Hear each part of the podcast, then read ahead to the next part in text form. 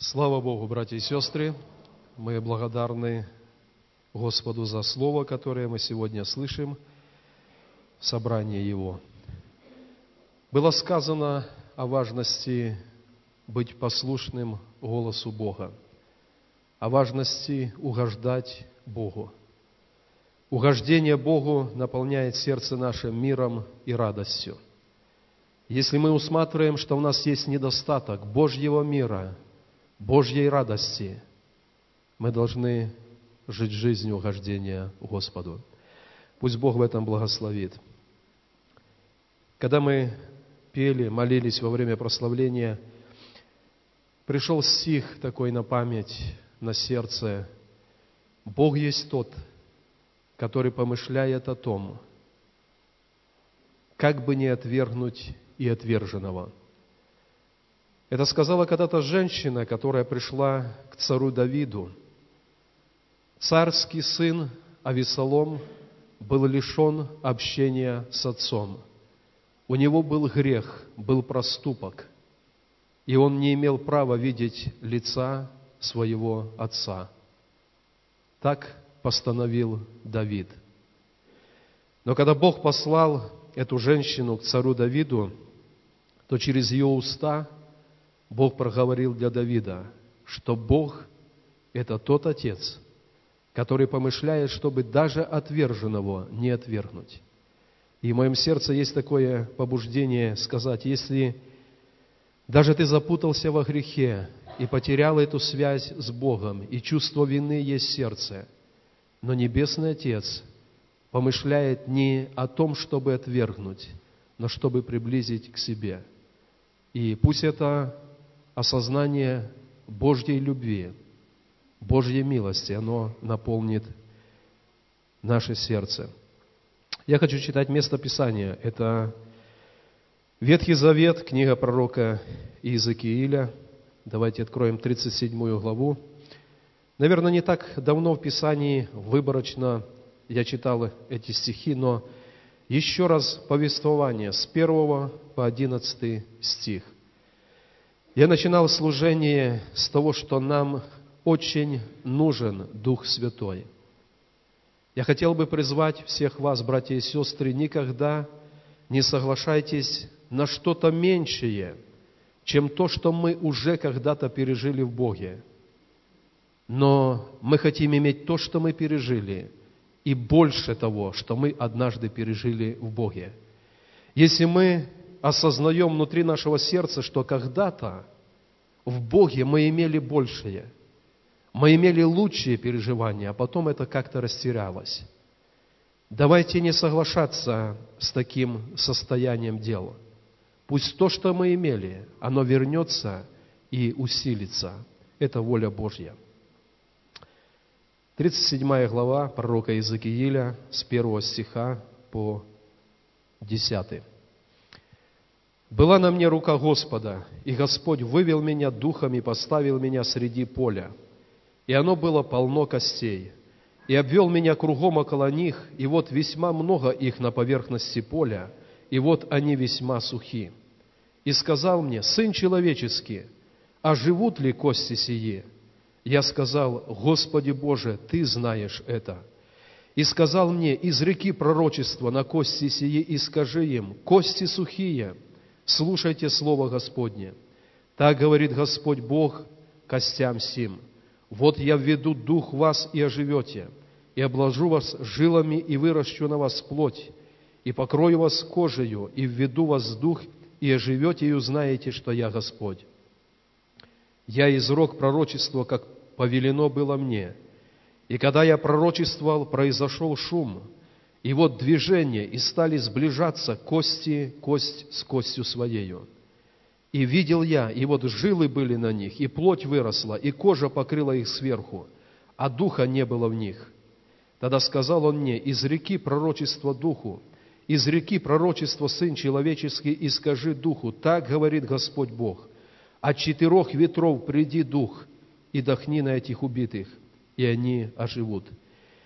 И я изрок пророчество, как Он повелел мне, и вошел в них дух, и они ожили, и стали на ноги свои, весьма-весьма великое полчище.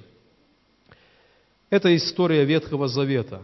Новый Завет говорит, что это является прообразом для нас, для Церкви Христовой. Для того, чтобы когда-то в этом видении эти сухие кости, они вновь стали телами, и потом восстали, ожили, необходимо было, чтобы Дух от Бога пришел. Это символически, прообразно показывает, что Церковь Христова без Духа Божьего, она не больше, чем это поле сухих костей. И только когда Дух Божий приходит лично в наше сердце, когда Он приходит в наше служение, во время э, наших служений, тогда мы способны восстать и быть этим полчищем Божьим. Каждый раз, когда Дух Божий на земле находил возможность прийти и дышать, Бог производил чудеса. Когда-то Бог послал Дух Святой на Марию, и пришел Иисус в мир. Это было чудо. Я думаю, что мы хорошо с вами помним, братья и сестры, день нашего покаяния – когда Дух Святой дохнул на нас, и мы ожили для Бога. Мы помним, когда мы пережили крещение Духом Святым, это было также дыхание Духа Божьего. И мы стали на какую-то новую, другую, высшую ступень в наших переживаниях с нашим Богом. И это не должно быть когда-то, это должно быть настоящим переживанием – мы должны повторять в нашей христианской жизни эти яркие переживания прикосновения Духа Божьего. Только они дают жизнь. Я хочу поставить вопрос, что мы должны сделать, чтобы в нашей личной жизни, в жизни церкви, мы были свидетелями движения Духа Святого. И Писание говорит – исповедуйтесь друг перед другом в ваших проступках, в грехах. Есть вещи в нашей жизни, через которые мы нарушили отношения с нашими братьями и сестрами в теле Христовом. И пока эти связи оборваны, нарушены, Дух Святой имеет препятствия. Когда мы заботимся в нашем сердце, чтобы нам быть чистым перед Богом, чтобы ничего в нашем сердце не было осуждаемо Духом Божьим, мы уже приготовили дорогу, чтобы Дух Святой действовал. Есть еще одно. Когда мы восстанавливаем единство в теле Христа, и когда мы молимся с терпением о том, чтобы действовал Дух Святой. Приходит время, Бог, видя ревность, видя желание, Он посылает излияние Духа Святого. Я хочу привести такой пример. В 70-е годы 20-го столетия в городе Таллине было очень сильное пробуждение. Это было время, когда атеизм когда гонение со стороны коммунистического правительства, оно было очень давлеющим над церковью. Но вдруг среди гонения, среди атеизма, Бог очень сильно проявился там, в церкви в Таллине. Задолго до этого пробуждения одной пожилой сестре было откровение. Она передала это людям с ее церкви. Она сказала, Бог говорит, что в определенное время в старой методистской церкви башне Оливиста Бог будет сильно действовать. Это была заброшенная церковь, там не проводились богослужения, частично она была полуразрушена. Она имела высоту 124 метра. На самой верхушке этой башни КГБ установила сильные радиопередатчики, которые гасили все, что и шло с запада. Это был оплот некой защиты идеологии коммунизма. Бог задолго до этого определил, что на этом месте именно, в противовес тому, что делают люди против Него, Он произведет пробуждение. Власти города Таллина, это были времена КПСС, они сделали так, что все церкви должны были собираться именно в этой старой церкви. Методисты, баптисты, харизматы, пятидесятники – все должны были собираться в одном здании. Вот вам место, молитесь и служите Богу. Эти церкви начали собираться вместе, вроде как под принуждением. Но Бог дал мудрость лидерам этих церквей, чтобы они не трогали какие-то вещи, которые их разделяют в понимании доктрин Библии. Но они объединились в одном. Они все признавали, что спасение через Иисуса – и они начали день ото дня молиться, чтобы Бог начал действовать в их городе. И прошло какое-то время, видя их единство, видя их молитву с терпением, у них был еще один момент, который они постоянно практиковали.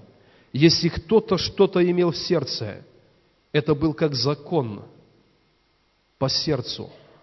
Они исповедовались друг перед другом, чтобы не было препятствия для действия Духа Святого. И однажды Дух Святой начал сильно действовать. Люди начали получать исцеление прямо во время богослужения.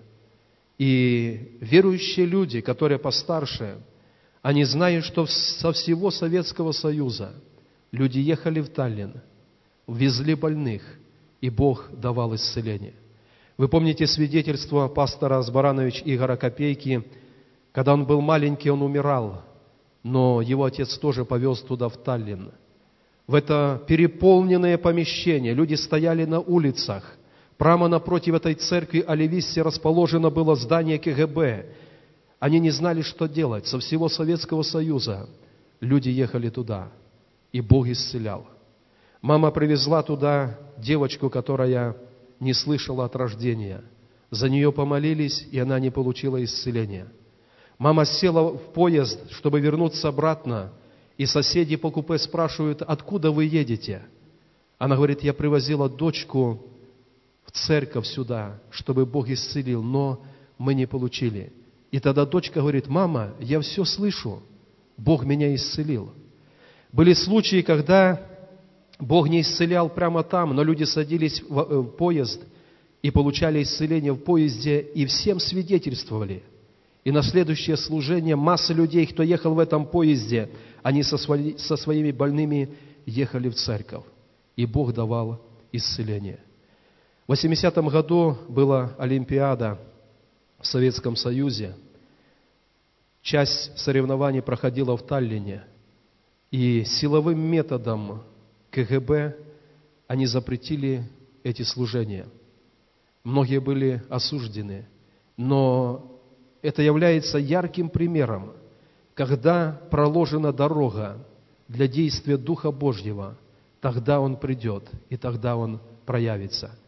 И вот эти вещи исповедания греха, восстановление отношений внутри тела Христова, единство, молитва с терпением, они позволяют Богу проявиться в Его народе. Я хотел бы призвать вас, братья и сестры, у нас в церкви тоже есть молитва утренняя, молитва в среду, в пятницу. Если вы находите в вашем сердце желание видеть большее, нежели то, что происходит в церкви сегодня, присоединитесь к молитве, присоединитесь к тому, чтобы искать лицо Божье. Позаботьтесь о том, чтобы в вашем сердце были восстановлены все отношения. И когда есть единство тела, тогда это тело наполняет движение Духа Божьего. Здесь написано, что когда было изречено пророчество, то пришел Дух, и это великое полчище восстало. И это прообраз Церкви Христовой. Давайте поднимемся. Мы еще не молимся молитвой благодарности за это. Наша молитва, Господь, мы хотим, как было в деянии, мы хотим, как это было в разные времена, пробуждение, как это было когда-то в Таллине. Мы хотим видеть, что Дух Твой, Он движется в Твоем теле. Он движется через нас, Твоих детей. Давайте мы об этом помолимся перед Господом.